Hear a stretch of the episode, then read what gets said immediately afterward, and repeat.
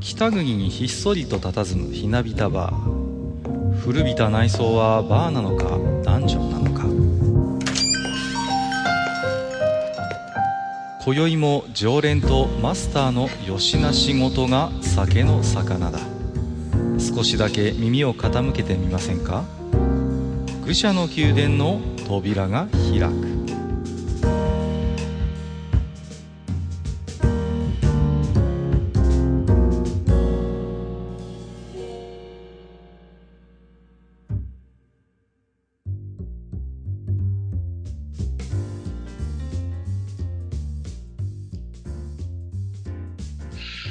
えーと、今日もいるかな？えー、マスター？マスター？あれ？あれ今日は不在かな？あ、でもなんか、お客さんがいらっしゃる。えーと、ここで一度お目にかかったような気もするんですよね。あ、すみません。あ、どうも、こんばんは。あお久しぶりです。ご無沙汰しております。えー、どなたかと思えば、ね、あのー、陰影、コンセプトアートのえー陰影の代表でいらっしゃる富安健一郎さんじゃないですか。どうも、お久しぶりです。富安です。ご無沙汰しております。ご無沙汰しております。お元気そうで、カッカさん。いやいやいや、おかげさまで、でも、富安さんも本当にご活躍で、いえいえいえいえ。それこそ、もあう世界を股にかけたですね。あの、ツイッターなどもよく拝見してるんです。そうですか。はいはい。うん。あ、本当に最近も幅広く活躍されていらっしゃいましてね。はい。は、はい。まあ、頑張ってます。で、あのまあね、はい。あのー実は、その、富安健一郎さんに一度ゲストで、あの、愚者の宮殿お越しいただいたことがありましてね。はい、はい。楽えーでいつの。頃からだ、いつの頃だったかなと思って、改めて、あのー聞き返してみたら、はい。なんとなんと2017年の1月ということで。ね すごい、もう、だいぶ前になっちゃいましたね。そうなんですよ。もう、あの、2年ぐらい ?2 2年。年半ぐらい経ってるんですよね。うーん、すごい。もう本当あっという間だなと思って、あんまりね、うそん。な感覚もなかったんですけれども、はい。もう2年、なんか感慨深いですね。そうですね、本当に、で、それこそ前回はですね、はいまあ、その、陰影さんの、まあ、それまでの、まあ、はい本当に手掛けられてきたコンセプトアートの奇跡みたいなものをぎゅっと凝縮した、はいあの、アート集ですよね。はい G アートオブ陰影コンセプトアートという、まあ、本当に素晴らしいアート集を、まあ、出版されるということで、はい。まそれを一つですね、まあ、あの、テーマに据えて、まあ、じゃあそもそもコンセプトアートってどういうものなんですかとか、まあ、富安さんが実際どういう形でそう、例えばコンテンツに関わっていらっしゃるのかとか、そういった話をいろいろね、は楽しくマスターと、えーはい皆さんと私とででおしゃべりさせていただきまして、い。はい。で、もしですね、今日これお聞きになっているリスナーさんで、はい。まだちょっとそっちの方聞いたことないなという方いらっしゃいましたら、そちらはですね、ちょっとあの、まだ、あの、ブログ上にちゃんと音源残ってますのでえ、ちょっとこちらの方もぜひですね、えー、合わせて聞いていただければなということで。はい。えー本当にね、あの、贅沢な回になってまして、あの、近い、なんか、あの回、はいはい。ああの、おあの、置き手紙でも僕書きましたけど、あの、ええの人から全然別ルートで、はいはい。さんのポッドキャスト面白いみたいな話を 聞きまして、びっくりしましたけどね。いやいやいや、あ結構ね、まあ、意外な方に聞かれてるんですよね、そうそうそうこの番組なんですよね。で、あの時はその、まあ、ゲーム会社のプロデューサーの息子さんの中学生ぐらいの息子さんが、はいはいはい。社球のファンで、なはい人生のすべてを愚者球から学ぼうとしてる人らしくて、恐ろしい話ですよね、本当にね。で、そのお父さんであるプロデューサーに、あの、この回聞いた方がいいよって言って、あの、僕の収録してもらった回を進められたらしいです。ああ、なるほど。いやー、本当に怖いですよね。いや、私も結局ですね、そういう、やっぱりこう、なんていうんですか？あの、漫画家さんとか結構聞いてらっしゃって、あ、へえ。うん、で、お付き合いのある方もいらっしゃるんですけど、はい。やっぱり、あのー結構、まあ、個別にね、感想をいただいたり、その、いや、この前の、いや、富安さんの回、すごいねっていうことで、あ本当ですか？ありやがとう。っぱりその、まあ、漫画家さんとかやっぱり同じようにね、そういう、まあ、イラストを手掛けるような方でも、まあ、全然アプローチの方法も違うので、はい。まあ、非常に参考になったし、まあ、なんなら、その、例えば、そういいう漫画の世界でも、こういうち近いようなアプローチができるかもしれないっていう、なんかそういうヒントもらったっていうような感想も実はいただいてたんですよね。で、その、だから、本当になんかこう、身のある回だったねっていう。ことで。ですか、嬉しいですね。まあでもえー本当に、僕としてはなんか、なんていうんですか、まあデザイナーでも、なんかそういう、なんか作ったり、なんかプロジェクト進めるときは絶対有効だなと思ってうん。この活動してるので、そう言ってもらえると嬉しいですね。で、僕自身もあの時も多分喋ったと思うんですけど、はい本当にね、このコンセプトアート1枚あれば全然仕事の効率が違うって言ってね、日々こう、思ってますからね。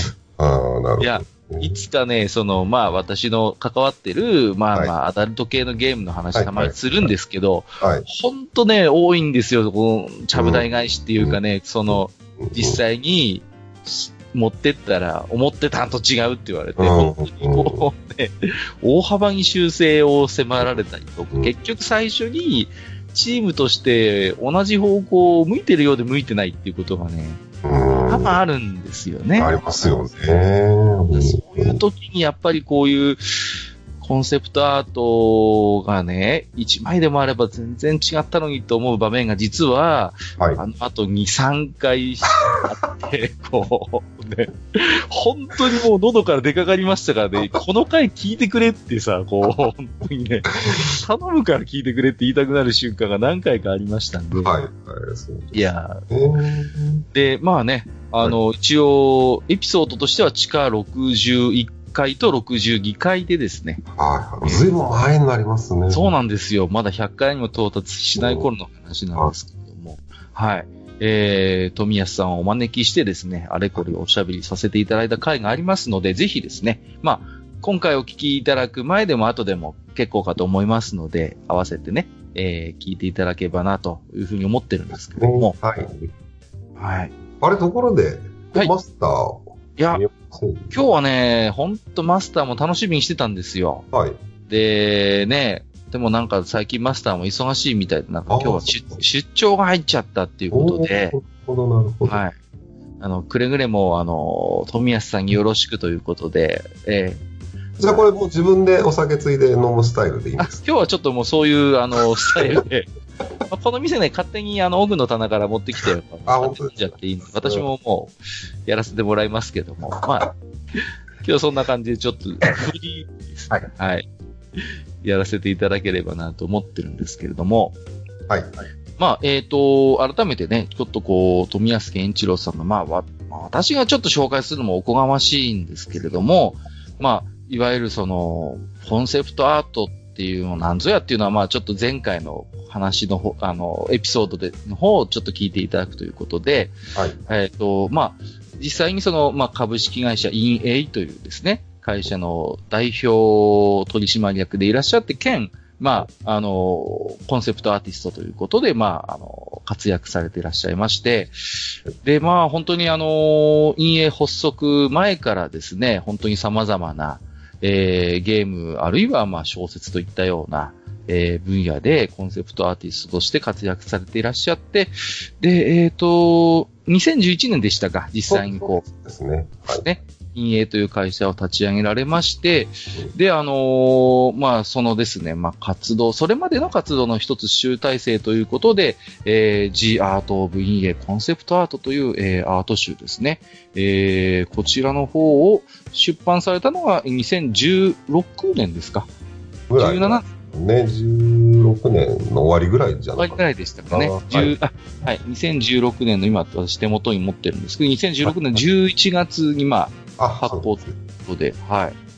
で、あの、このアート集が、いや、実は、はい。すごい、あの、売れて、うん、で、アマゾンのそういうジャンル別ランキングなんかにもこう、バーンと取ってきてですね。あ、あれなんか、もうはいこれ、あなんか自慢っていうか、まあ嬉しかったええ件があるんですけど、はいなんか本当にさ最大風瞬間風速でしたけど、はいはいはい。その本、全体の本の中で、はい。なんか数十分1位、数十分、数時間1位になったんです。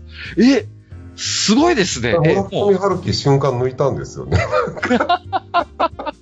えー、それは知らなかった。そうそう、びっくりして、スクリーンショット撮りましたけど。そう記念になりますよね、それそうね。そうそう。で、正直私も書店の人間なんで、あの、はいこういう、まあ、画集、アート集の類って、まあ、どうしてもね、まあ、当然ながらお値段も張りますし、うんこう、なかなかね、こう、売れない時代なんですよね、悲しいかな。うん。そういう時代にあってですよ。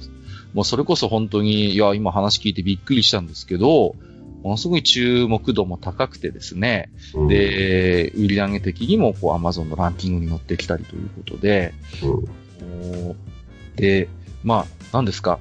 結局、まあ、これは本当にね、まあ、富安さんにしてみれば嬉しい悲鳴だとは思うんですけれども、まあ、あの、この、まあ、コンセプトアート、今、現在ですね、新刊としてはもう完売ということで、そうなんですよね。本当に完売しちゃって、もう出版社にも残ってないんですよね、全然。あもう、すっかり空っぽなんですか？もうすっかりから、あ僕のスタジオにも本当に数冊あるぐらいですか、ね。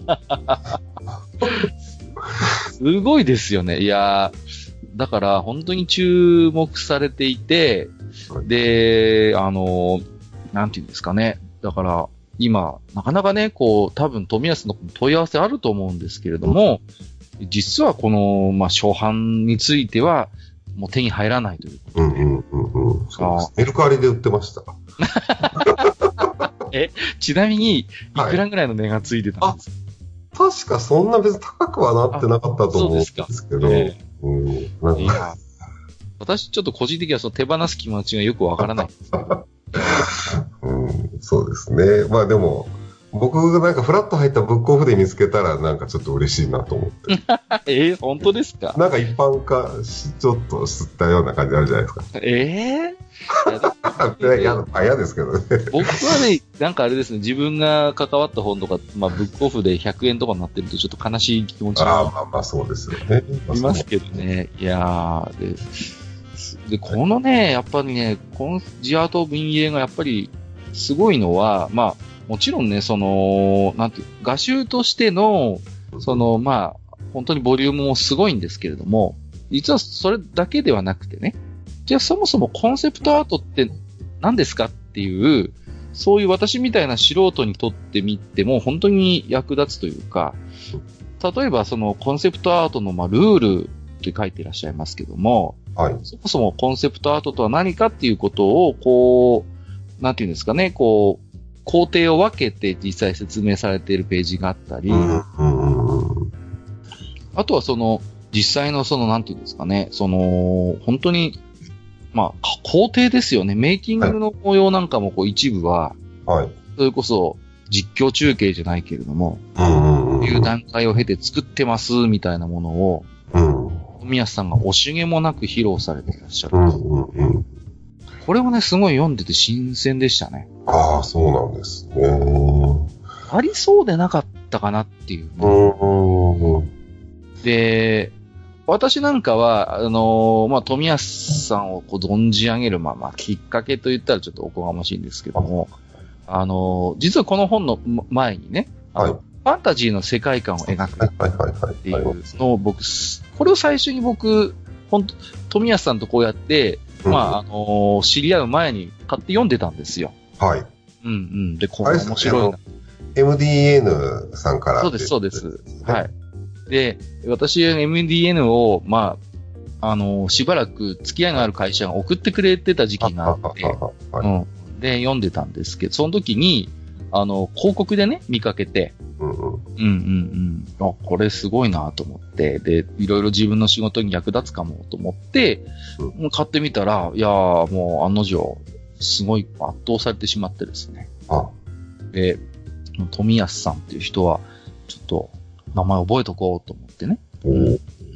で、まあちょっとその後ね、あの、うん。いや、愚者の木で実は聞いてくださってるのが分かって、そうなんですよね、僕えーは。ファンですから。いやいやいや、で、おこがましいんですが、じゃあちょっと一回、今度こういう、ね、画集出されるっていうことで、ちょっと詳しくお話聞きたいっていう。あれ、な、あれですよね。えーっと、そう、僕、普通に作業中よく愚者級聞いてるんですけど、はい、ありがとうございます。してる時に、なんか、カッカさんがその話題うん、うん、うんし。てくれたんだっけな。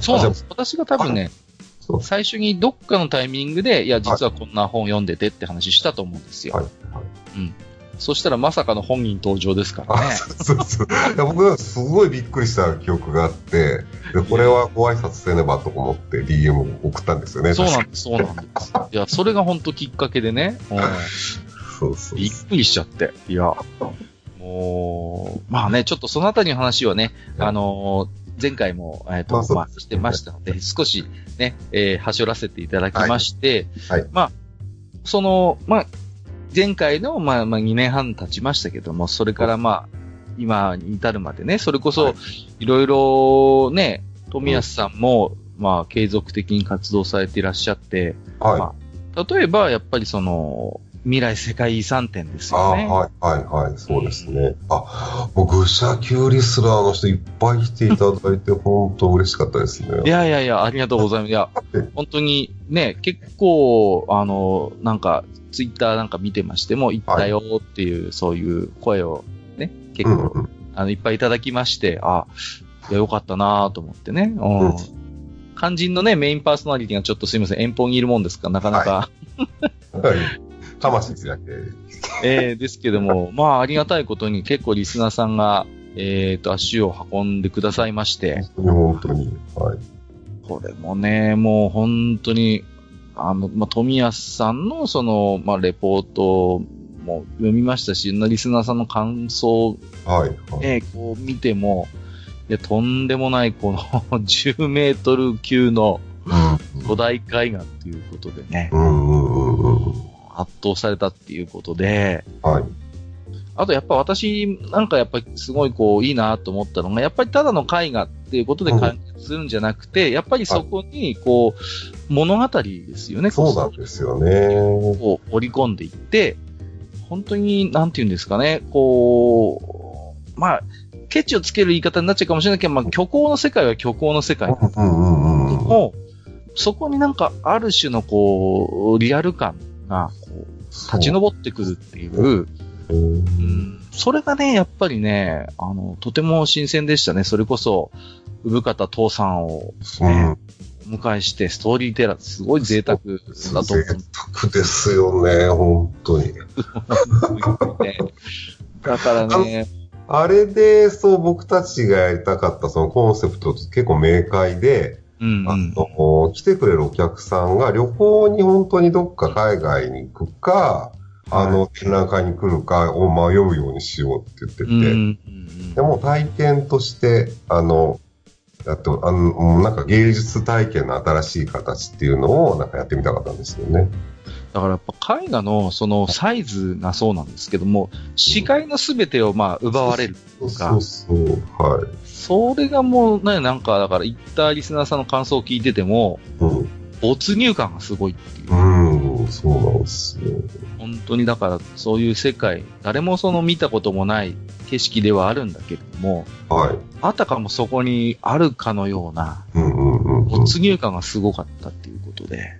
はいあれですよね、あの、産方さんに、はい。えっ、と、ストーリー作ってもらう、めちゃめちゃ急いで作ってもらったんですけど、あ、そうなんですか。あの、まだ絵ができる前だったんですね。はいはいはい。で、そのデータを VR にして、その、うんあの、同じ環境を作って、で、こうええお客さんこういう風に見るんですっていうのを、あの、VR のゴーグル被ってもらって体験してもらって、それでこう、なんていうんですかね、その場所を理解してもらったっていう経緯もあるんですよね。ほど。いろいろ手が込んでました、あれも。いや、本当にそうですよね。で、あの、やっぱりね、なんか、レポートのブログの記事なんかもね、拝見しましたけど、本当に多くの方が。ね、来場されて、本当にもう、老若男女というか、それこそ学生さんから結構年配の方まで、はい。幅広くなんか来場されたということで本ね。当にそうでしたね。もうびっくりするぐらい。うんあの、も、もはやあれですね、あの、最初これは、あの、計算じゃなかったんですけど、あはいなんかあの、そん、まあ、い一応頑張って広い会場借りたんですけど、そこまで広大じゃなかったんで、あの、はい絵の前に人が並ぶと、後ろの人がちょっと見にくかったりするんですよね。ああ、なるほど。それも観光地ってなんかそうじゃないですか、本当の観光地。そうですよね。で、それすらも、その見てる人がよなんか楽しんでくれてて、ああ、そうですよ。これはもう本当に体験になってるなという、なんか、妙な実感がありました。だから、見ず知らずの人が同じ、要は空間に立っているから、はい。なんていうんですか、もう、それもあたかも本当にそういう観光地があるかのそうそうそうそうそうそなんう。か錯覚する感じになりますよね。そうなんですよね。えー面白いですよね。いや、それはある意味ちょっとこう、意外なうん。効果というか。そうですね。だあれだけやっぱ大きい、やっぱはり、アートになると、本当に見ず知らずの、そこに空間にいる人間で、そうなんか、ある種共有するような感覚になるっていうう、ん。一つの風景を。うんはい。それはちょっと、あまりこう、今までなかったそういう感覚かもしれないですよね。うん。そうですよここね。までバーンとなると。うん。で、私も絵をやっぱ見るのは結構好きで、はいやっぱ結構海外行っていろいろうんうん。技術とかはい。こともありますけど、やっぱりこう、ね、こうアルフォンス・ミュシャの絵とかの、こう、やっぱ大判のものああ、はいはいはいはい。に立あれ見って、ました？あの、あの、去年ぐらいに来たやつ。はいはいはい、あれを言ったんですよ。おー。で、あの、もともとすごい、小学校ぐらいのとこの頃からすごい好きで、えで、ちっちゃい頃お金がないから、ミュシャのそういう、あポストカード風になってるちっちゃい画集みたいなのー。はいはいはい。とか、あとはそのレンドルコレクションっていうあのテニスプレイヤーのレンドルがこう、はいあまあ彼が個人的に集めてるミュシャの絵の画集みたいなものを、え多分。中学校ぐらいに買ったのかな。でう、んうんすうん。ごい好きで、で、やっぱり、まあ、あれはコンセプトアートとはちょっと違うかもしれないけど、やっぱりでもこう、神話にモチーフを求めたりとか、そういう、こう、なんていうのかな、ある種のやっぱ物語性が濃い作品も結構多いじゃないですか。はい。で一方で商業デザイン的なものもあったりして、すごい面白いんですけど、やっぱ巨大な絵がやっぱあるんですよね、その、スラブ女子誌とかをこう、うテーマにして、あれなんかもう、もう目の前にバーンと広がるところに立つとね、うん。やっぱりその没入感やっぱあるんですよね。すごいですよね。あれ僕もびっくりしました。なんか。うん。で、こう、本当になんかその、描かれている人物とかが、こう、もう、なんか目の前に本当に立ち上ってくるような。で、表情とかも、もう含めて、うん。ものすごいこうね、引き込まれるような感覚があって、うん。まあ、あれは、まあ、人物中心なんで、またちょっとね、その、富安さんのコンセプトとはまたちょっと違うのかもしれないんだけれども、うん。ああいう本当にリアルな巨大な絵にこう対峙した時の不思議な感覚っていうんですかね。うんうんやっぱり私も経験があるので、いやー、ちょっとね、本当にもう、次もし機会があるならっていうね、はいところで、そこはね。そうなんですよ。それ、あの、本当は、あの時に、あの、その次の年だから、まあ、2018年かな。18年3月ですよね、はい、ははいい。に、あの、やる予定ではあった。今年か、やる予定ではあったんですけども、あ、はいはいはいはい。あれね、本当にあの、まあ、ここだから言いますけど、めちゃめちゃ大変なんですよ。あの、いや、まあ、あの、絵描くのも本当に大変だし、まあ、ん。ろんなこうコーディネートとかも含めて、はい。あの、他の仕事できなくなっちゃうんで、ちょっと一旦ちょっと休憩しました。で、はいはいはいえ。あの、全然、あの、やめてなくて、はい。えっと、今日もなんかその、は打ち合わせしてましたし、あの、もす。すっごいも、もっとなんか完璧にお楽しめるものにして、はい。あのーえっ、とね、まあ、あんま聞か、いつやるとはいい、あの、はっきりは今は言えないんですけど、はい全然やる気でいますので、はいはいはいはい。ああ、チェックにしていただければと思うんですよね。はいぜひやっぱり。はい、あの、お伺いしてですね、ぜひちょっと自分も体験してみたいなっていうね、ね。うん、新たにしてるんですけれども、まあ、一方でこう、最近のね、こう、君安さんの活動を見てらっしゃる。はい、多分、まあ、個人的にはもう一つのまあ柱なのかなという気もするんですけれども、そういう、なんかこう、コンセプトアート教室って言っていいのかな、そういう、一方でそういう継続的な活動もされていらっしゃるじゃないですか。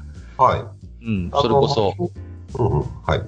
ね、コンセプトアーティストを目指す方とか、やっぱりそもそもコンセプトアートってなんだっていう方に、まあ、少しわかりやすく添削するような形で、こう、あの、やってらっしゃって、で、はい、な、なんですか、動画で、ね、あの、いろいろと、こう。あの、なんかあれですよね。あまあ、そのいきさつを簡単に言うと、はい、あの、はい、YouTube の陰影チャンネルっていうのがあって、はいでそこで、あの、まあ、なんか生配信みたいなやってた、やってるっていうか、まあ、やってるんですけど、はい。で、もともとの、そう、なんでやろうかなと思ったのは、その未来世界遺産展とか、普段のお仕事って、あの、すっごい、あの、考えて考えてやってるんですよ。はいはいはい。で、なんか全然こう気軽にアウトプットする場所が全くなくて、で、なんかそれって結構あの、疲れるっていうか、はいはい。うん、で、なんかちょっと息抜きで、あの、気楽にアウトプットしたいな、みたいな話があって、はい、じゃあなんかそういうサイド B っていうか裏面みたいな感じで、なんか YouTube で軽くやってみ、みようよみたいのが最初のなんか発端なんですよね。はいはいはい。あのー、今、チャンネルの動画拝見してますその、はい、in A ライブペインティング生放送っていうことだよね。うん。もうだから何にも決めないで、本当に、いや、お菓子食べながらやってるんですけど。あの、なんかこう途中でこう、バーチャル YouTuber から登場してですね、すごいことになってるんですけども。ひらりネオンちゃんが YouTuber で参加してくれてるんですけどね。はい、ねで、富、富安さんも富っていう名前ではいはい、そうそうそう。これ、でもあれですよね。本当あの、私も、いくつかちょっと拝見したんですけど、動画は。お金取っていいレベルの。まあね、まあでもそうん。惜しげもなく、こう、富安さんの技術、はい、こう、それこそ実況中継で、やってるっていうね。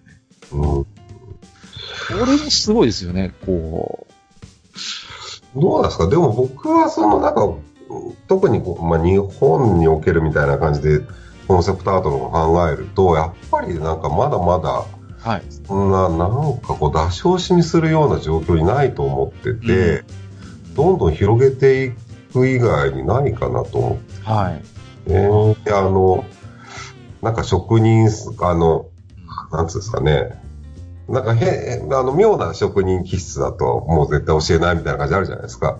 はい、もうそれこそ、盗めの世界ですよね。そうそうそうまあ、そんななんか手取り足取り教えるのもなかなか難しいんですけども、はい、あの、このぐらいの情報だったらもういくらでもなんか開示するし、うんうんうん、で、やっぱりその、うん、いろいろ情報は知ってても結局は自分で、あの、いろいろ書いてみて、自分で発見しないとうまくならないところがやっぱりあったりするので、はい。ああいうのを見て、まあ、興味持ってくれる人が増えれば、単にかなと思ってやってます。うんでも、それは結構あれですよね、こう、富安さんの中で、もうずっとこう、もう一つのテーマというか、ありますよね、こう、ずっとそういう、もうそういう手法を、まあ、ある程度惜しげもなくこう、出して、いや、実はこういう作り方もあるんだよっていうことで、はい、それってなんかこう、一つ、もう一つなんか富安さんの中でこう、一本芯の通った活動っていうか。そうですね。ありますよね、そういうところがね。多分、多分ていうか、あのー、なんか僕自身が昔すごいそのな悩める絵描きというか悩めるデザイナーだったので、その、はい、こうなんかこう、何か自分は可能性を感じるんだけど、うん、それをどうしていいかわからないもやもやみたいなのまああったりするじゃないですか、若い頃。はいはいはい。で、そういう人たちをなんかこう、救ってあげたいというか、過去の自分も、が見たら喜ぶだろうな、みたいのを、ちょっと意識してるんですよね。やっぱりその、まあ、ジアート VA を見た時もそうなんですけど、はい。どうしてもすごいんで圧倒されるんですよね。うんうんわっていうのがあるんですよ。はい。一方で、もう、すごすぎて逆に、うなん、か、自分とはちょっと縁遠い世界の話っていうも私から言わせれば、本当にそういう富安さんみたいな、本当自分に全くない卓越した技術の人たちが、アーティストがいて、はい。こう、やってらっしゃるっていう、遠い世界の話にも、どうしても見えてきちゃうんですよね。うんうんうん、だけど、多分富安さんってそういう、なんていうのかな、あのーことではなくて、うん、もっともっと、あのーチャレンジしてほしいっていうか、その、コンセプトアートの世界に若い人たちが、どんどん飛び込んでもらいたいっていう思いがあるのかなっていう。あありますね。で、若い子たちだけ、若い子はもちろんそうなんですけど、はい。逆に大人、まあ、で、うんあの、作品を作る側、あの、プロデューサーとかお金出すか人とかにも、まあ僕がいいと思ってるこの価値をなんか知ってもらって、どんどんこれでいいもいい作品が作れればいいなっていう、うんまあ、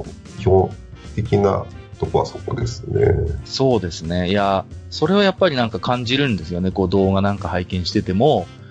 まあ、だから、コンセプトアートっていうのはっていう僕がそういう話すのはおこがましいんですけど、はい決して、そういう一部の特別な才能の人が作ってる特別なものではないんだっていう、うん。まあ、だから、やっぱりその、そういうことではなくて、まあ、いろいろと技術的なものとかはあるんだろうけれども、もっともっと、実は、あのー手軽にって言ったら失礼かもしれないんですけど、もっともっと、いや、あのー活用する機会は幅広くあって、うん。そんなにこう、なんていうのかな、こう、高尚なものではないって言い方もあれなんですけど、もっといろいろ気軽にいろんな場面で使えるようなものなん、もっと短めなものなんだよっていうことを感じるんですよね、こう動画なんか見ててもね。うんうん。だってあれですよね、その、料理なんかももう絶対誰でもできるけど、はい、はい。それぞれのランクというか、なんすかね、もう本当宮廷料理から、うん。えっ、と、カップラーメンまであるじゃないですか。はい、はい。まあ、そのと同じように絵を描く、それこそ絵を描くの本当に多分できない人って、鉛筆もっとこう描く、誰もできるじゃないですか。で、それにもいろんな考え方とか段階とか、その用途があって、まあ、それの一つですよっていう、なんかあんまりそんなに、うん、ね、そんなに難しく考えうんうんうんそうですよね。いややっぱりそういうものなんだろうと思うんですよ。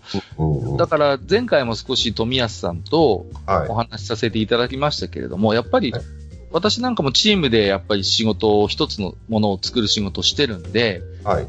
痛感するんですよね、本当に。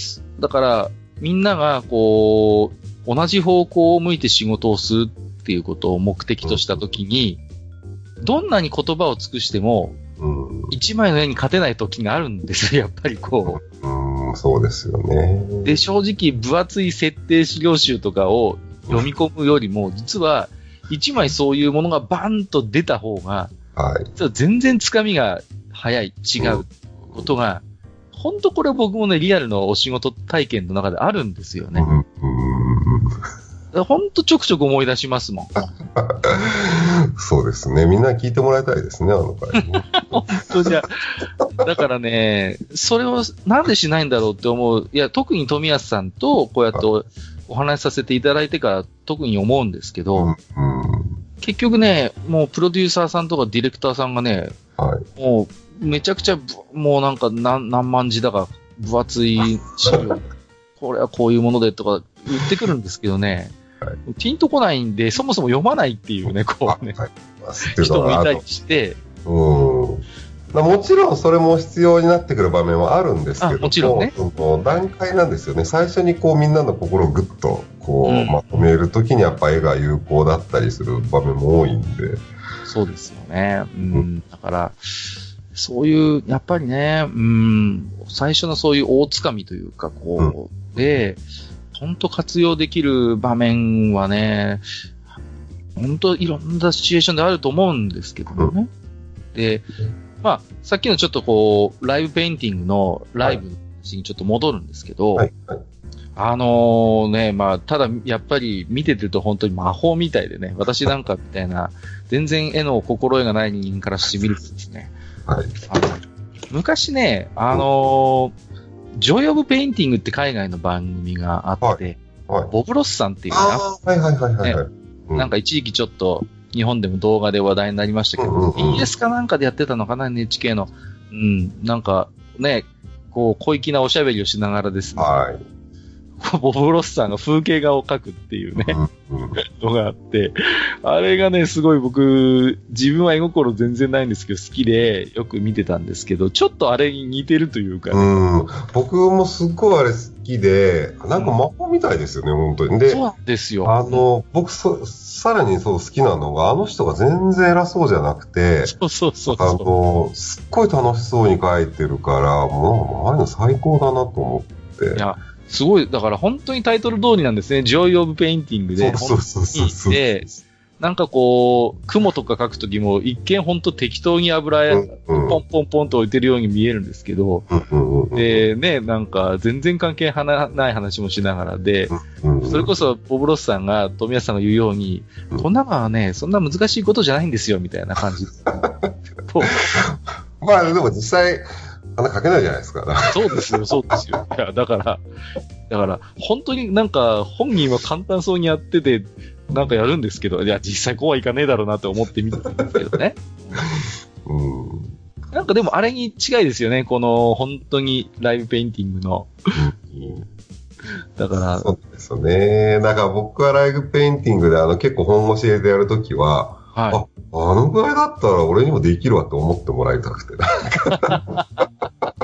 い。いや、だいや、ちょっとなかなか、でも、やっぱりその、なんていうんですか、あの、まあ、一つ、それこそテーマとして、あんまりこう、ね、コンセプトアートに精通してない人が見ても、こう、わかるようなはい。作り方をされていらっしゃるので、そうですね。まあ単純にあの、あの、フォトショップであって書いてるのは、もうなんていうんですかね、本当に書くテクニックうんなのかな。まあ、あの、考え方みたいな時もあるんですけれども、まあ、主にはやっぱり見てて楽しいみたいのがうんうんないかな。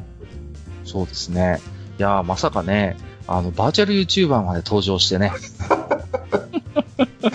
そうなんですよ。なんか手を変え、品を変え。いやいやいや、なんか富安さんが、なんかこう、美少女キャラと一緒に写ってるサムネイルがあると思って、なんだこれと思ってね。いやーでもこれもなんか一つ、こう、継続した今ね、こう、まあ、そう取りですねやってらっしゃるから、はい。いや、面白く見てますね。私なんかもう純粋にこう、本当になんていうのかな、こう、楽しみとして見てますけど、はい。やっぱりこう、ね、アーティスト志望の方とか、やっぱそういう方が見るとはまた全然、やっぱりそのテクニック的な部分とか、そうなんですよね。なんかこう、どっかで初めて会ったその若手みたいな人に、まあ、絶対毎回見てますとか言われるとなんか逆に、いい加減で ごめんね、みたいな感じになる。いやいやいやいやいや。まあ、でもそういう、なんていうんですかね、一つこれも、間口を広げる活動といいますか。そうですね。本当に。うん、うん、うん、うん。ですよね、本当に。で、まあ、本当 YouTube とかもそうですし、あとはやっぱり、こう、様々なね、こう、カンファレンスとかにも、こう、ああ、そうですね。参加してらっしゃって、こう、なんかこう、写真とかこう、レポート見るとやっぱ熱気がすごいですよね。うん、あそうです。それでこの間面白かったのが、あの、はい今までちょちょっとなんかいろいろめんどくさかったりとかして、はい外国に呼ばれることもまあまああったりするんですけども、はい、はい行くのちょ。っと控えてたっていうか、まあ、ちょっと行かない時期があったんですけど、えなんかやっぱりそういうのもこう自分の気分転換のためにもいいかなと思って、えはい。あのまあ誘われたらそんなに無理がない限りちょっと行くようにしてみようかなと思ったことがあってですね。で、この間、あの、アメリカのテキサス州というところでやった、もう本当にちっちゃいなんか地方のコミコンみたいのがあって、うん。はい。で、そこに行って、そのライブペインティングしたんですけど、あの、もう向こうの人たちのやっぱノリが面白くて、あの、僕、そのテキサスですごい、その街バーベキューが有名で、ええあの、いろんなところに連れてってくれるんですね、そのオーガナイザーみたいな人が。はい、はい。で、えっ、と、すっごい並んで食べてたら、自分の公演になんか10分とか20分とか遅刻しちゃったんですよね、その美味しい。で、日本だったらそれなんか結構もうなんか必死にすいませんみたいな感じじゃないですか。うん。向こうだと本当になんかバーベキュー美味しかったならもう全然 OK みたいなノリとか、で、あの、ここ、で、それでまあ、急いで絵描いたんですけど、はい。で、ここにこういう影入れますみたいなで立体感がわーって出ると、なんかすっごいコンサート会場みたいに盛り上がったりとか、で、ハイライトぴょぴょって入れるとなんかまあ、それはそれでまた、すごい、掛け声が飛んできたりとか、うん、なんかそういうのも本当面白いなぁと思って、いい経験したな。日本なんかだと、やっぱりこう、行儀よくしてなきゃいけないっていうか。そうそうそうそうそう。どうしてもね。うんうん。まあ、みんななるほどみたいな顔して見てるんですけども、僕なんかああ書くのとか、まあ料理するのとかもそうですけど、なんかもうエンターテインメントにもなり得るなとかちょっと思ってて、で、なんかそんなのもちょっと興味あるなとは今思ってる。そうですよね。だからその、なんていうのかな。結構富安さんの一つ最近の考え方として、まあ、あまあ、成果物は確かに成果物としてあります。だけど、実はその過程もうん。面白いんじゃないかっていう、そうなんですよね。結構意識されてらっしゃるかなと思ってて、うん。なんかあの、その通りだと思うんですよ？そんな壮大なことを言うつもりはないんですけど、はい。僕なんかあのゲームとか映画とかどんどん発展してって、なんかそう素晴らしい、あの、面白い作品が増えてくると逆にみんなもう飽きちゃうかなと思ってて、そうなると、あの、自分でクリエイティブな、自分がクリエイティブな状態っていうのが最高のエンターテインメントになるんじゃないかなとか、うんまあなんとなく思ってたりするんですよね。はいはいはいなはので、そういう、まあ YouTube とかでも本当に人気あるのってあの料理作ったりとか絵描いたりすると多いじゃないですか。だなんかそういう流れっていうのはなんかあるんじゃないかなと思って。うん、あ、それはでも、やっぱり、あると思いますね。その、実際に、やっぱりこう、なんていうのかな。ただ、受け身でこう、そういう情報とか、まあエンターテインメントもそうですけど、ただ、そういうシャワーを浴びるっていうことじゃなくて、自分の方からちょっと能動的にそう関わっていくっていうか、そうそうそうそう。うん、そういうやっぱものを刺激されるっていうのが多分、一つこう、これから大きな楽しみというか、関わり方としてあるかなとは僕も思うんですよ。うん。うん。で、まあなんかそれってある意味、そもそもの本来のその実はコンセプトアートの一つの、なんていうのかな、あの、側面ともつながると思うんですよ。やっぱりそこに、そのコンセプトアートを目にした人間の、そうやっぱそういうクリエイティブな感性が刺激したりとか、はい。っていうのがやっぱ本来の役割としてあるじゃないですか。はい。そうですね。だから、なんかそこにもこうちょっと通じてくるところがあるような気がして、うんうん実際にこう、そういう、こう、アートを手掛けていく過程を見せる。で、それが実はその元自体が実は一つの、うんまあ楽しみというか、コンテンツとしての価値がそこに生まれてくるっていうのはなんか似てますよね、こう感覚として。うん、で、僕はあの、打ち合わせでもよくああやって、あの、ライブペインティングするんですけど、はい。およくこう、わーっとあるのが、よく打ち合わせして、で、家に帰って、まあ、スタジオに帰って、わーって書いて、また途中のを見せてってやると、はいその、クライアント側というか、その、絵を描いてない側の人は、なんかこう、他人事になるというか、うん、うん、うん。ちょっとやっぱ距離があるんですよね。でも、一緒にその場で、あの、ライブペインティングしていくと、なんかこう、まあ、この間も話しましたけど、そのクライアントの人とかが、俺たちが作ったとか、俺がいないとこの絵はできなかったって思ってもらえるのが、うん。あと一つの役目もなるんじゃないかなと思ってるんですよね。それはやっぱあると思いますよ。だから結局、その場で富安さんが同席して、いや、その場でこうちょっとこう書いてみて、うんうんうん。でまあ、それに逆に僕らがそこに立ち会ってると、いろいろ言えるじゃないですか。まあそう、そうそうここもっとこんな感じでとか、うんここにこういうの作ってとかって、それをあたかも、なんて言うんですかね、例えは悪いかも、今はね、息子がすごいレゴブロックにハマってて、うん毎日狂ったようにレゴをやってるんですけど、うんうんうん。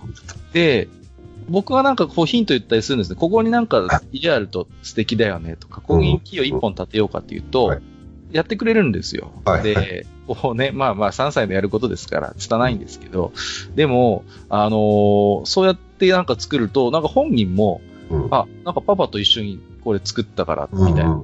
で、こうなんかね、そういうこう不思議な共有感っていうか一体感ってなんか子供でも持ってるみたいで。ありますよね。うんで、だからね、そういう、だから、話だけ聞いて、一旦じゃあ持ち帰って、うんで出してきますじゃなくて、うんもうその場でそれこそ、まあ、ラフに、簡単なかもしれませんけど、すぐここバーっと書いてって、うん。それこそでも、富安様でそれがラフにならないのがすごいんですけど、あのそうやってやると、やっぱりなんていうの、その場でやっぱりこう、作り上げていく一つ。うん。で、やっぱこれからやっぱそういうアプローチが、うんどんどんどんどんこう、スタンダードになっってってほしいなっていうか。なんかそんな感じがしますよね。その、まあ VR とかでもそのテクノロジーも多分そういう風なできるようになってくるでしょうし、そうですね。その方がこう作ってる方も楽しいんじゃないかなとか思ったりします。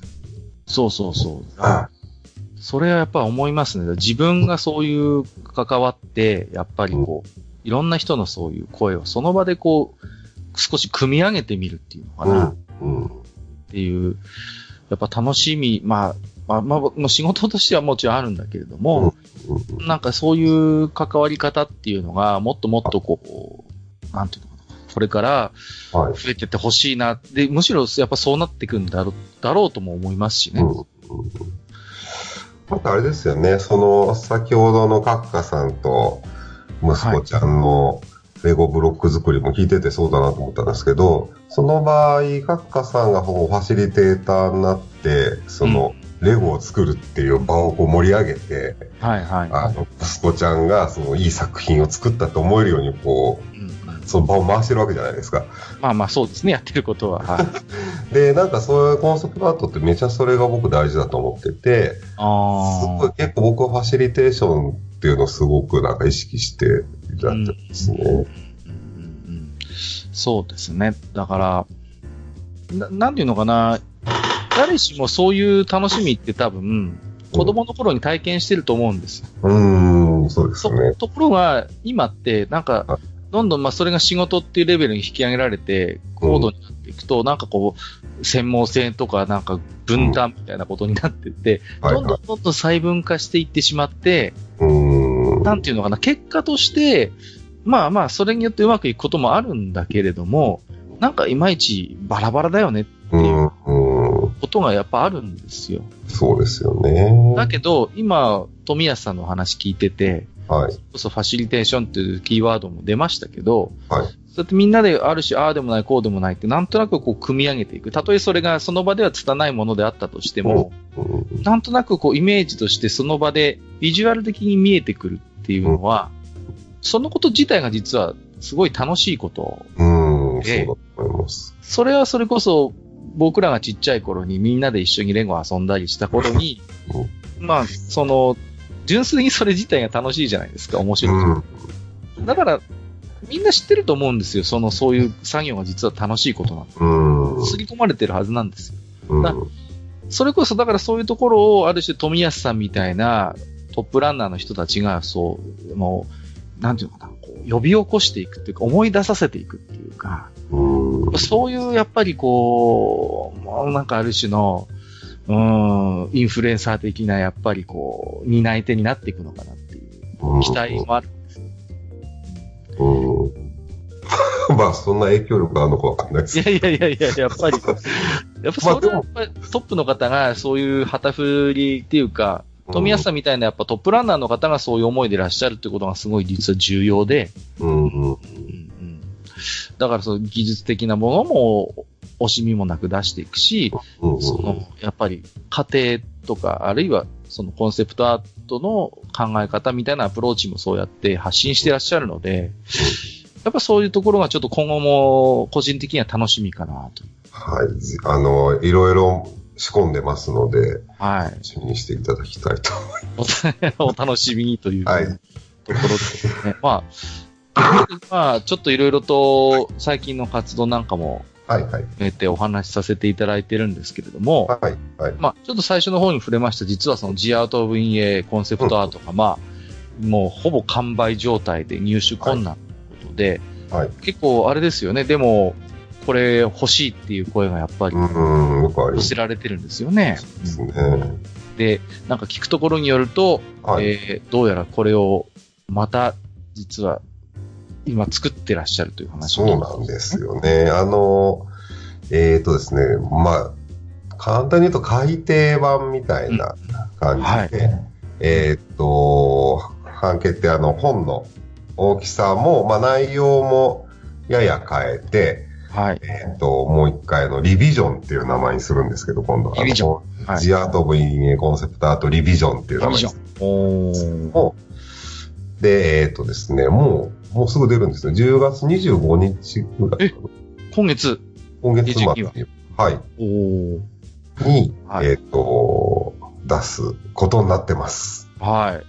すごいですよね。いや、あの、ただ、こう、改定っていうか、ただ重版するんじゃなくて、はい。リビジョンとして、じゃあ、それこそ最近の、それこそ作品なんかもこう盛り込んでという感じですか、はい、そうです。ただ、まあ、あの、最近の作品でもやっぱり表に出さないものがもうほとんどなので、あの、まあ、難しいですよね、うん。いろんな大人の事情がまだまだ、あの、はい、いっぱいありまして、はい、で、その中でも、あの、出せるやつを、うん、えー、入れ替えてみたりですとか、あと、はいちょっと僕、もっとは、なんすかね、あのー、結構こう、コンセプトアートのこうコアに迫ったインタビューとかもしてもらって、えー、うん、収録したりですとか、はいはいはい。なこともやってますね。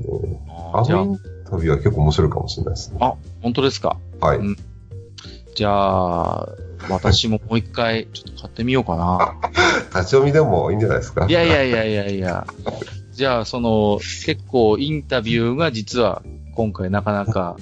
結構僕は、あの、面白いインタビューだったなと思いました、うん。じゃあまたあの、まあ、あの、まあ、もともとのオリジナル同様、ただの、こう、画集ということではなくて、そういう割といろんなコンテンツを盛り込んで。そうですね。あの、まあ、あの、買っていただいた方は気づくと思うんですが、あの、前はあったのになくなってるコンテンツとかもあって、うんうん、まあそれはあの、あまり詳しくは言えませんけど、まあ大人の事情があって。まあいろいろと、はいはい。どうしても、ね、あの、そういうことになるんですよね。はい、はい、なので、まあ僕の位置づけとしては、あの、買いたくてももう売り切れで買えなかった人に、あの、行き渡っていただければもう僕は十分で。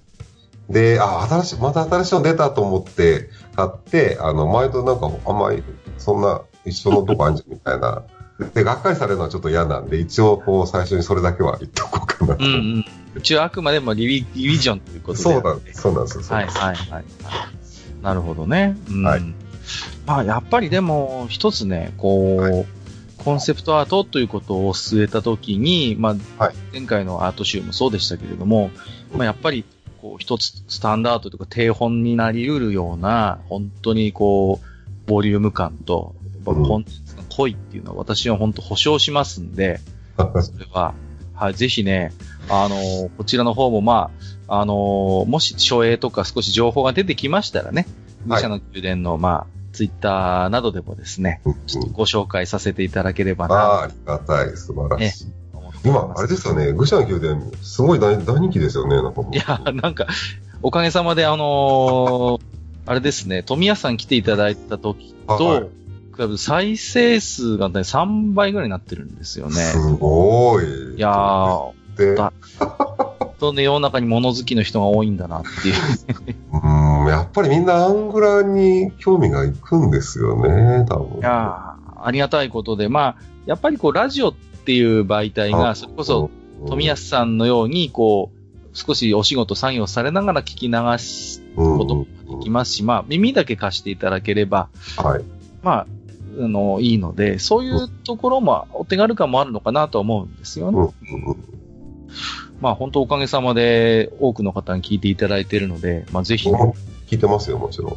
ありがとうございます。ちょくちょく僕の名前出していただいてもありがとうございます。いやいやいやいや、とんでもない。いや、私の中ではやっぱりね、富安さんに前回お越しいただいた時の話が本当、目から鱗というか、で、うん、それ以来はこんな時にあればな、コンセプトアートあればなっていう、まあ、今日ちょくちょく話してそういう機会もありますし、まあ、やっぱりね、少し私のいる業界でも少しずつ変わってきてる部分もあって。あ、本当ですか？へえ、やっぱりコンセプトは、まあ、ちょっと富安さんと比べてしまう本当おこがましいんですけど、やっぱりそれに近いようなものを事前にやっぱり出してきて、ちょっとプリプロのね、形がね、変わってきたなっていう実績もある、実感もあるんですよね、あ、素晴らしい。うん、そうですね、本当に。だから、そういう、本当に現場レベルっていうか、でも、なんかちょっと潮目が変わりつつある印象はあって、うん、だからね、まあ、本当にちょくちょくそういう時に、いや、本当心の中で、あ、富谷さんありがとうってい 本当ですか？ありがとうごいやざいやいや、本当にそういうトップの人がそうやってやってくださるから、私ども、あのー下の、下請けの下請けの下請けレベルでも、ちょっとずつその恩恵に預かれるというね、うーん。ありがたみをいい話ですね、それ。感じておりますけれども。はい。うんということで、いやー、あのね、また、えー、アート仕様ですね。はい出されるという。そうですね。あの、うん。まあ、あの、ご興味あればぜひ手に取っていただければ嬉しいです。そうですね。はい。はリビジョン。えーっと、いいじゃん The Art of Being a Concept Art リビジョンということですね。はい。この題題名もめっちゃいろいろ考えたんですけど、結局リビジョン。悩ましいですよね、こういうタイトル。悩ましいですよね。なんか自分が納得するかどうかで。うんうん。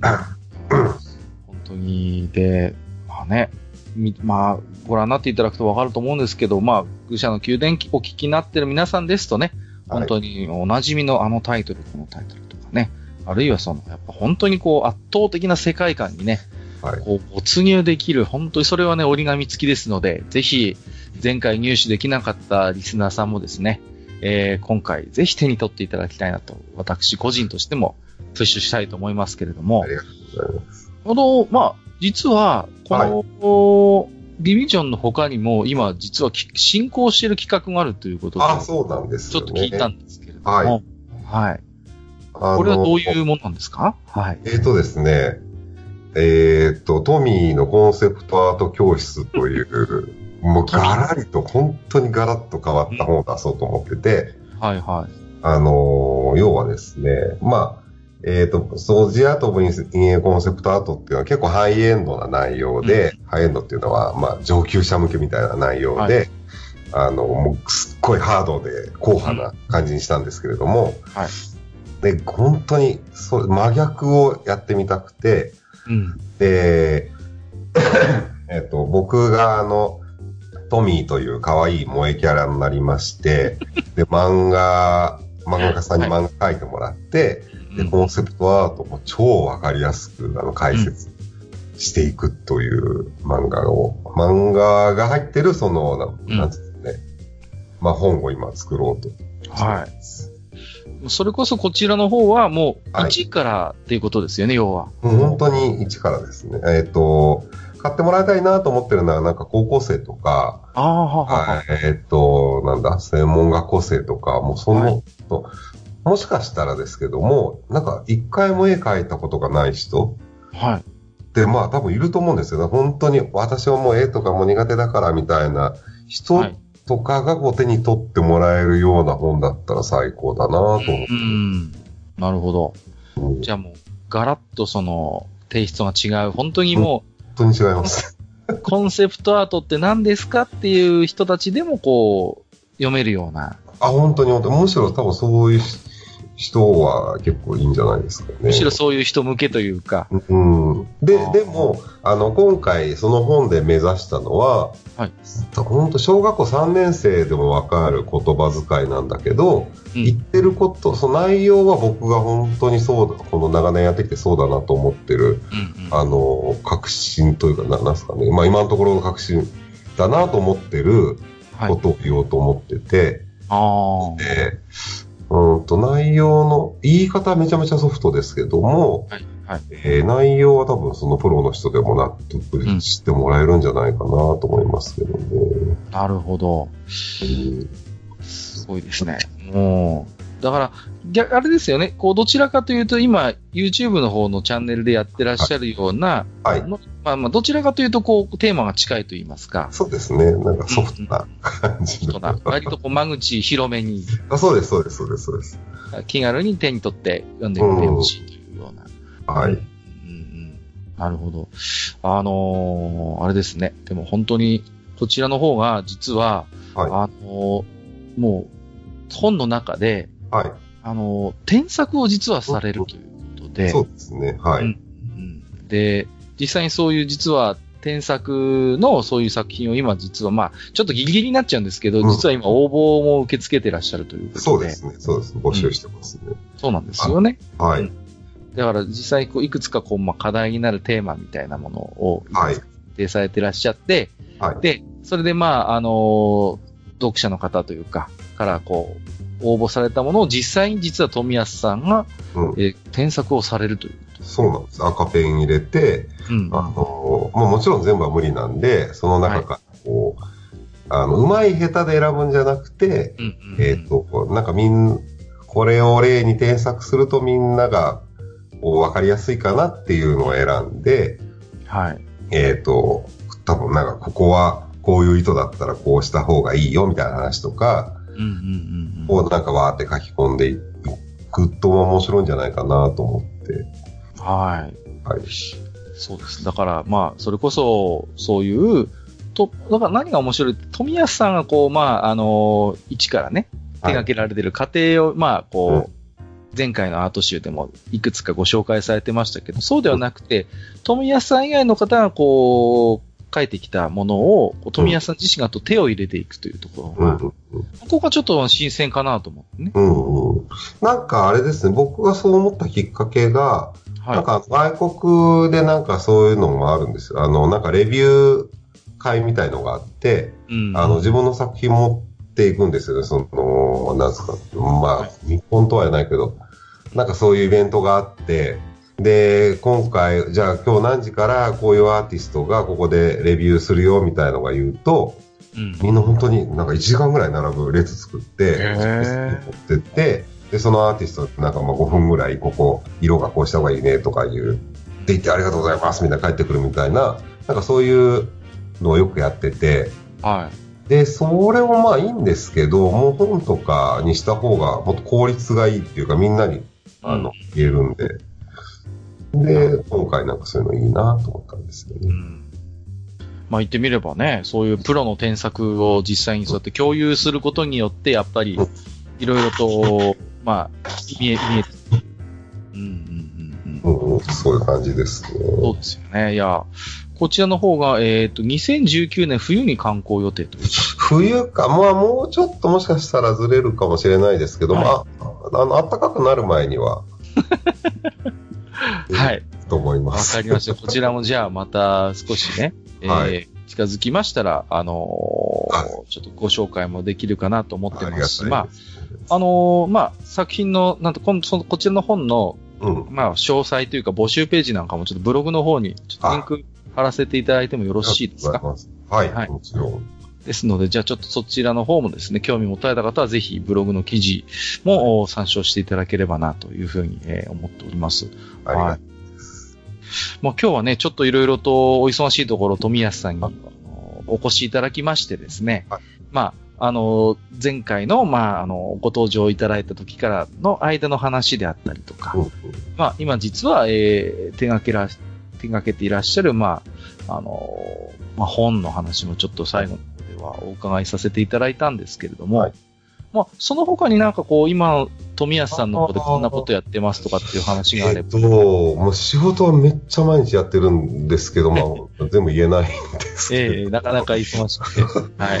あの、内容は言えないんですけど、あの、言えるのもあって、えー、っと、はいはい、今度11月の何日だったっけな？なんか、11月に、あの、ヒューマンロストっていう映画が公開されるんですけれども、うん、はい。それは、太宰治の人間失格を、まあ、ベースにして、もうめちゃめちゃハードな SF になってるんですけど、で、そういう、はい、えっ、ー、と、えっ、ー、と、劇場の映画なんですけどね。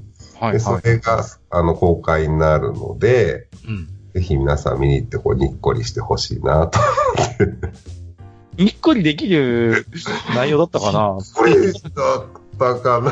わかんないですけど、あの、まあでも本当僕、僕以外のっていうか、そう参加してるクリエイターの人、本当に一緒仕事しても、この人たち天才ばっかりだって思うような素敵な人ばっかりで、はいはいはい。なんかそういうの見に行くだけでもいいと思います。うん、それこそ脚本は、あの、産方父さんそうです、そうです。でしたよね、確かね。はい僕がその、その仕事で知り合ったんですけどね、向方さんとは。そうなんですか。はい。で、キャラクターデザイナーは、あの、小崎祐介さんって言って、うんうん。あの、ファイアーエンブレムとか、はいはい。はい。えっと、もう本当にその人も天才だし、うん。木崎監督ももう本当にみなんか横で見てると鳥肌立つぐらいのなんか凄さだったし、本当みんなすごかったですね、なんか。そうですか。はいい。キャッチコピーがすごいですよね。昭和111年あ、そうそうがそうそう。人間を失格しましたって。全類、全人類失格みたいなんで、なんかいろんなコピー出てますけど。あ、あと、あれだけ言わせてください。あの、えっ、と、はい、はい。多分、カッカさんも、あの、はい本屋さんなのであれだと思う。三体っていう、あの、はいはいはいはい中国の SF のやつはいはいはい、はい投資を手掛けて、うんうん。それも今人気で、いろんなところで見かけると思うんで、リスナーの方が見てくれたらにっこりしてくれれば嬉しいです。あ なるほど。はいはい。じゃあこちらの方も、はい。ということで。いや、ヒューマンロストもでも本当に声優さんも豪華で、うん、そうでねすね。非常に、で、こちらもちょっと私も気になってたんで、これは実際にちょっと見に行ってみようかなと思ってましたし、はい。えっ、と、3台の方も、こちらもそうですね。うん。いや、これはオープンにしていい情報？あ、もちろんです。大丈夫です。こちらの方、はいあ、わかりました。じゃあ、こちらもちょっと少し、えー情報ページはリンクを貼らせていただきますので、はい。えっ、と、ぜひですね、興味を持たれた方、今、ちょっと見てますけど、ちゃんと富安さんの名前もクレジットされてますね。はいちゃんとコンセプトアートっていうことでうん入っていらっしゃいますので、はい。3体の作者、来週会ってきますけども、あ、そうですか。なんか来日されるんで、なんかそうなんですか。はい。いやいやいや。ああ。じゃあ、本当じゃあ、忙しいですね、もう本当に。ま あ、頑張ってます。毎日お仕事をされていらっしゃるということで。はい。はいありがとうございます。いえいえ、本当ありがとうございます。すいません、今日はね、お忙しいところ、本当いいにえ、もうこちらこそ。いろいろと、はい、あの、お話、貴重な今日はお話もお伺いさせていただきまして、えーありがとうございます。あの、またですね、まあ、ちょっとね、前回から間空いた、空いちゃったんですけど、マスターともいつも話してるんですけど、もっとこう、本当お忙しいとこ恐縮なんですけど、気軽に呼びたいねって話もしてまして。なんか、アーケードゲームの話も、すごい参加したかったわ内容のやつだったんだけど、なんか忘れちゃったけど。大型筐体の話かな、もしかあ、して大型筐体もそうですね。はいはいはい。ちょっとね、ぜひまた、あの、テーマによってはお声掛けさせていただくこともあるかもしれませんけれども、まあ、その時は、もし、お時間があればちょっとでも顔出していただけるとありがたいなというふうに思っております。はい。はい。えー、ということで本日はですね、えー、The Art of 陰芸の、えー代表でいらっしゃいます。で、また、ご本人自身も、えーコンセプトアーティストとして活躍されていらっしゃいます、えー富安健一郎さんをゲストにお迎えさせていただきまして、今回は緊急配信ということでね、はい。えー、いろいろ楽しいお話をおお伺いさせていただきました。富安さんどうもありがとうございました。あ、ありがとうございました。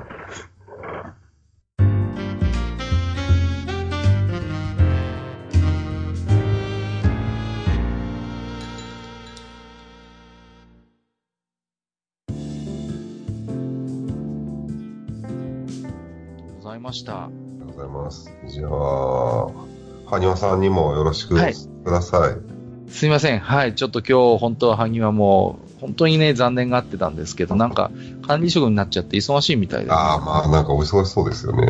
まあ、そういう世代なんでしょうけども、はい。今日は残念がってましたんで、まあ、えっ、と、富安さんがよろしくということで、はい。はい私の方からしっかり伝えておきたいと思います。はいすいません。なんか本当忙しいところをお時間いただきまして、えはい。あの本当に。大丈夫ですよ。なんか私、また今日も喋りすぎちゃったな。いえいえ、とんでもないです。全然もうバッチリです。いや、本当に、あのーやっぱでもあれですね、こう、その、なんていうのかな、トップアーティストとしてやっぱりそう一線でやってる一方でそういう裾野を広げるっていう、やっぱこの、あの時も思ったんですけど、はい。車の両輪じゃないけど、やっぱり、両方継続してやってらっしゃるのはすごいなぁと思って。多分ね、なんか僕の中でバランスがいいんでしょうね。なんかうん、うん、うんうん。だから、第一線でやりつつ、そういう裾野を広げる活動も常にしてらっしゃるのが、やっぱり、うん、すごいなーって本当に思いますし、やっぱあと、そのバイタリティですよね。うん。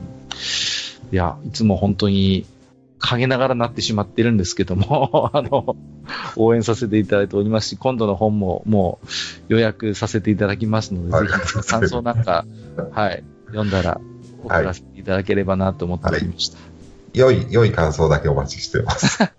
いやいやいやいやそこは、あの、えー、公正にですね、なんつってこう、いやいやいや、そんなことないですけど、いや、でも本当に、あれですね。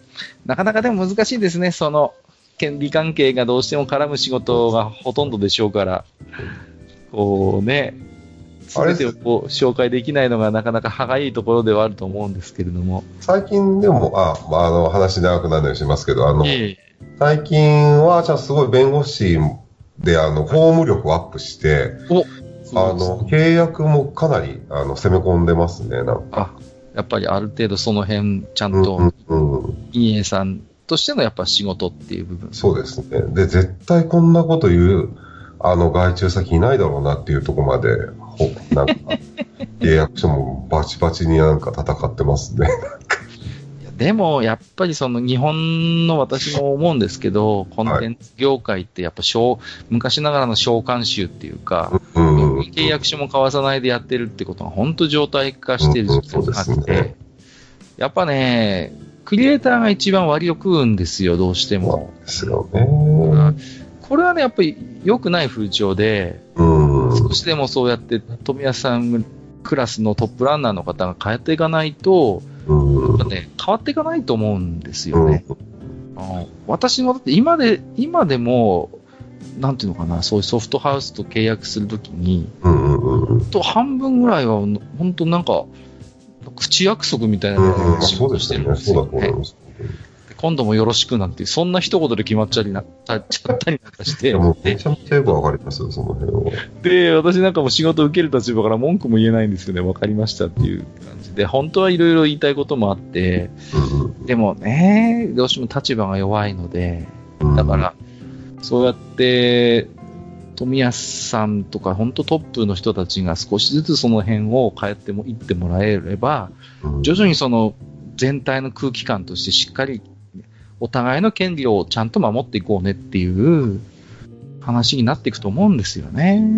そうなるといいですね。うん、そうなっていってほしいと思います。うん、はい。うん、すいません、本当にお忙しいところお時間いただきまして、今日は本当に楽しかったです。ありがとうございます。なんかもうずっと話しちゃいそうになりますね、いやいや。いや、私も富安さんの話ってすごいなんかこう自分のなんかこう、あれですね、いろんな感性がお話ししてるだけでもやっぱ刺激されますよね。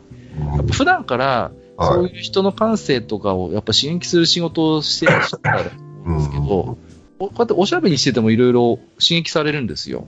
その辺はやっぱね、富安さんのすごいとこだなと思ってます、いつも。本当ですか？うん、なんかね、うん、いろいろムラムラしてきます、話聞いて。そうです。あ、こうやりたいことがこう、ふつふつと湧き出てくる。そうそうそう、あ、こんなこともできる、こんな話もできるってね。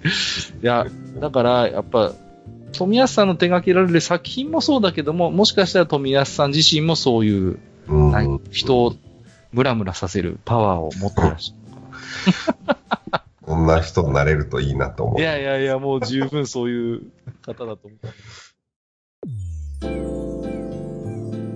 めんどくさいおっさん二人と愉快なゲスト、そして皆さんのお便りで成り立つバー、愚者の宮殿。当店では生命線である皆さんのお便りを募集しております。お便りは当店のブログの投稿フォーム、または Gmail で受け付けております。Gmail アドレスはフールパレスアットマーク Gmail.com フールパレスのスペルは F-O-O-L-P-A-L-A-C-E です。また、ツイッターでハッシュタグ、愚者の宮殿をつけてつぶやいていた場合には、そのツイートを当店にてご紹介させていただく場合がございます。自転車操業の当店を救うお便り、お待ちしております。